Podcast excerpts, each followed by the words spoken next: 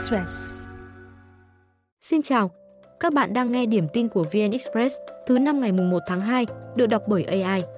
Sau đây là một số tin tức đáng chú ý được cập nhật lúc 17 giờ.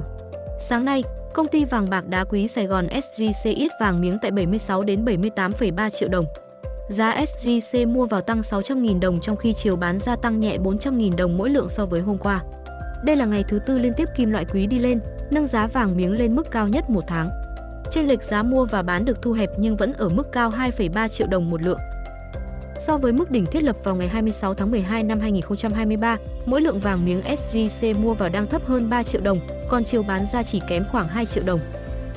Tại các thương hiệu kinh doanh khác, giá vàng miếng hôm nay cũng vượt 78 triệu đồng. Doji ít giá tại 75,85 đến 78,25 triệu đồng, còn tại PNG, giá vàng miếng lên 76,2 đến 78,4 triệu đồng một lượng. Trong khi đó, giá vàng nhẫn và nữ trang sáng nay tăng với biên độ thấp hơn. Mỗi lượng vàng nhẫn SJC tăng 100.000 đồng lên 63,05 đến 64,3 triệu đồng một lượng. Vàng nữ trang tăng 50.000 đồng lên 62,85 đến 63,85 triệu đồng.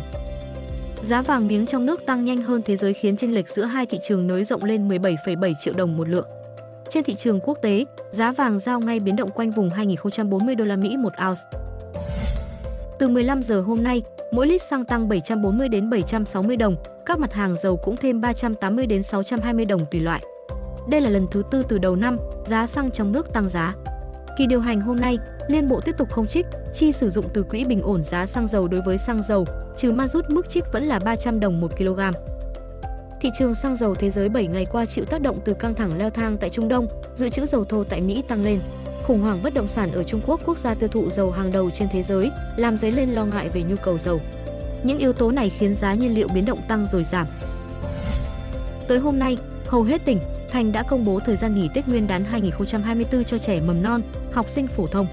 Hà Giang cho nghỉ nhiều nhất với 16 ngày, bắt đầu từ ngày 3 tới ngày 18 tháng 2. Bắc Giang cho học sinh nghỉ ít nhất với 7 ngày, từ ngày 8 đến ngày 14 tháng 2, tương tự lịch nghỉ Tết của người lao động. Hà Nội, Hà Nam và Hải Phòng cho học sinh nghỉ nhiều hơn một ngày, bắt đầu từ ngày 7 tháng 2. Các địa phương này lý giải thời gian nghỉ Tết của học sinh được xây dựng theo khung nghỉ Tết chung do Thủ tướng phê duyệt. Lịch nghỉ này sẽ không gây xáo trộn cho các gia đình, tránh được các tình huống mất an toàn khi trẻ được nghỉ học nhưng bố mẹ vẫn phải đi làm. Một số địa phương không cố định thời gian nghỉ, tỉnh Bắc Cạn cho từng trường căn cứ điều kiện thực tế để quyết định thời gian nghỉ Tết phù hợp, miễn là không trở lại trường muộn hơn ngày 14 tháng 2. Lai Châu cũng cho các trường linh hoạt, yêu cầu kỳ nghỉ không quá dài, ảnh hưởng tới việc dạy và học, nền nếp của trường. Với các tỉnh thành còn lại, phần lớn học sinh được nghỉ khoảng 2 tuần. Thời gian đi học trở lại muộn nhất vào ngày 19 tháng 2. Thành phố Hồ Chí Minh sẽ tăng 3 điểm bắn pháo hoa giao thừa Tết Nguyên đán ở quận 7, Bình Tân và huyện Củ Chi, phục vụ người dân ngoại thành, vùng ven. Thời gian bắn pháo hoa kéo dài 15 phút, kinh phí từ nguồn xã hội hóa. 3 điểm bắn mới gồm quảng trường trung tâm hành chính quận 7, khu dân cư Bình Trị Đông B, quận Bình Tân, nhà văn hóa huyện Củ Chi. Việc bổ sung này nâng tổng số địa điểm bắn pháo hoa đêm giao thừa ở thành phố lên 11. Ngoài bắn pháo hoa, thành phố còn tổ chức hội hoa xuân và chợ hoa Tết, ngày hội bánh Tết, lễ dân cúng bánh Tết quốc tổ Hùng Vương và Đức lễ Thành Hầu Nguyễn Hữu Cảnh, lễ hội đường sách, đường hoa Nguyễn Huệ. Từ tháng 2, một số chính sách nổi bật sẽ bắt đầu có hiệu lực. Từ ngày 15 tháng 2, ô tô được thay đổi đèn, lưới tản nhiệt.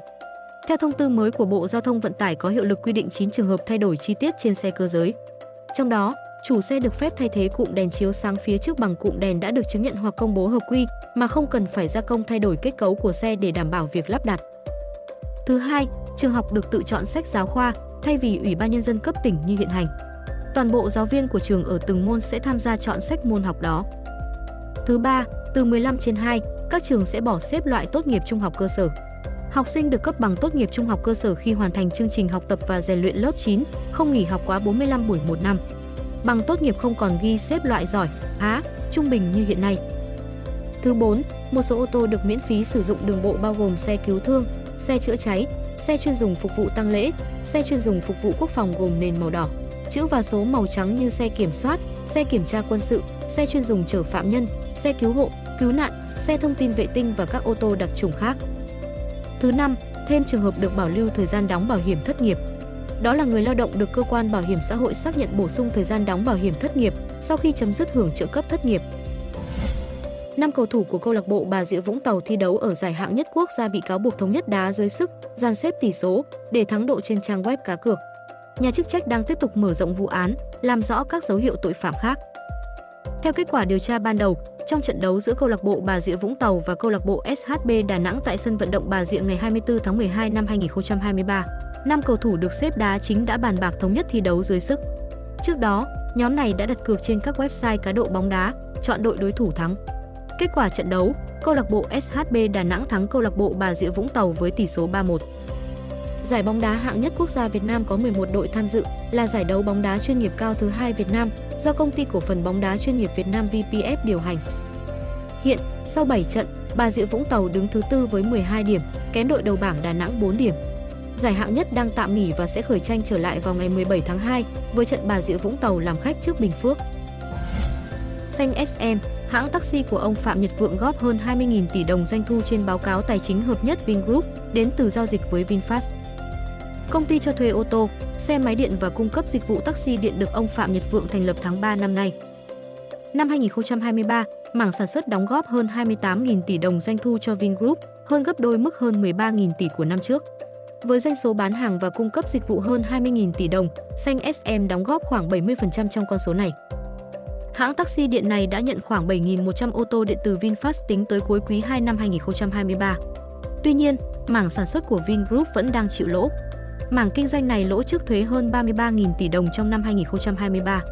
Khi hợp nhất vào kết quả kinh doanh của tập đoàn, khoản lỗ được bù đắp bởi phần lợi nhuận từ hoạt động kinh doanh chuyển nhượng và cho thuê bất động sản. Tên lửa Houthi vừa suýt xuyên thủng lá chắn tàu chiến Mỹ. Lực lượng Houthi tại Yemen ngày 31 tháng 1 tuyên bố đã phóng hàng loạt tên lửa hành trình vào tàu khu trục USS Gravely của Mỹ ở Biển Đỏ, nhằm thể hiện ủng hộ với Palestine và bảo vệ đất nước và người dân Yemen. Bộ Tư lệnh Trung tâm Mỹ cho biết đã đánh chặn một tên lửa diệt hạm của Houthi, không ghi nhận thương vong hay thiệt hại. Hãng tin CNN cùng ngày dẫn lời bốn quan chức Mỹ giấu tên tiết lộ một quả tên lửa của Houthi đã lọt qua hai lớp phòng thủ vòng ngoài và áp sát được tàu USS Gravely trong phạm vi hơn 1,5 km, khiến con tàu phải kích hoạt tổ hợp vũ khí phòng thủ tầm cực gần để bắn hạ. Đây là lần đầu tiên tàu chiến Mỹ ở Biển Đỏ phải kích hoạt lá chắn cuối cùng trong hệ thống phòng thủ của USS Gravely. Chuyên gia cho rằng, nguyên nhân khiến chiến hạm Mỹ rơi vào tình thế này có thể là do nó đã cạn tên lửa đánh chặn sau khi đã sử dụng lượng lớn để đối phó các đòn tập kích liên tục gần đây. Thông tin sẽ tiếp tục được cập nhật lúc 21 giờ.